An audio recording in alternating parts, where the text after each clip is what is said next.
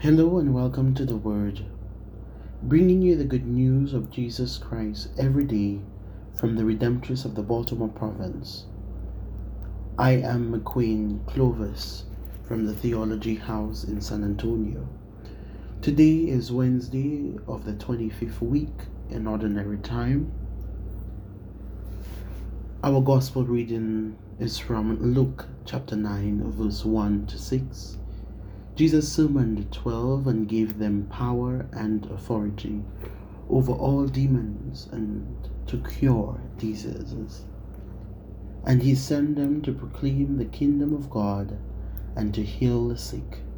He said to them, Take nothing for the journey, neither walking stick, nor sack, nor food, nor money, and let no one take a second tunic Whatever house you enter, stay there and leave from there. And as for those who do not welcome you, when you leave that town, shake the dust from your feet in testimony against them. Then they set out and went from village to village, proclaiming the good news and curing diseases everywhere the gospel of the Lord. Praise to you, Lord Jesus Christ.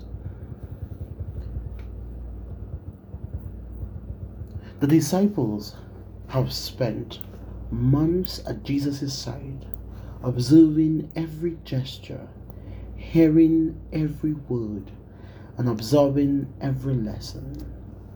Now the time has arrived for them to imitate what they have seen and learned from their own experience. In the gospel today, God invites us to proclaim and share His word about the kingdom of God with others. We see that the disciples are not preaching in their name and trying to make themselves popular, but they are pro- proclaiming Jesus' name by which all things are possible with faith. Jesus is calling us to be kind, humble, and caring.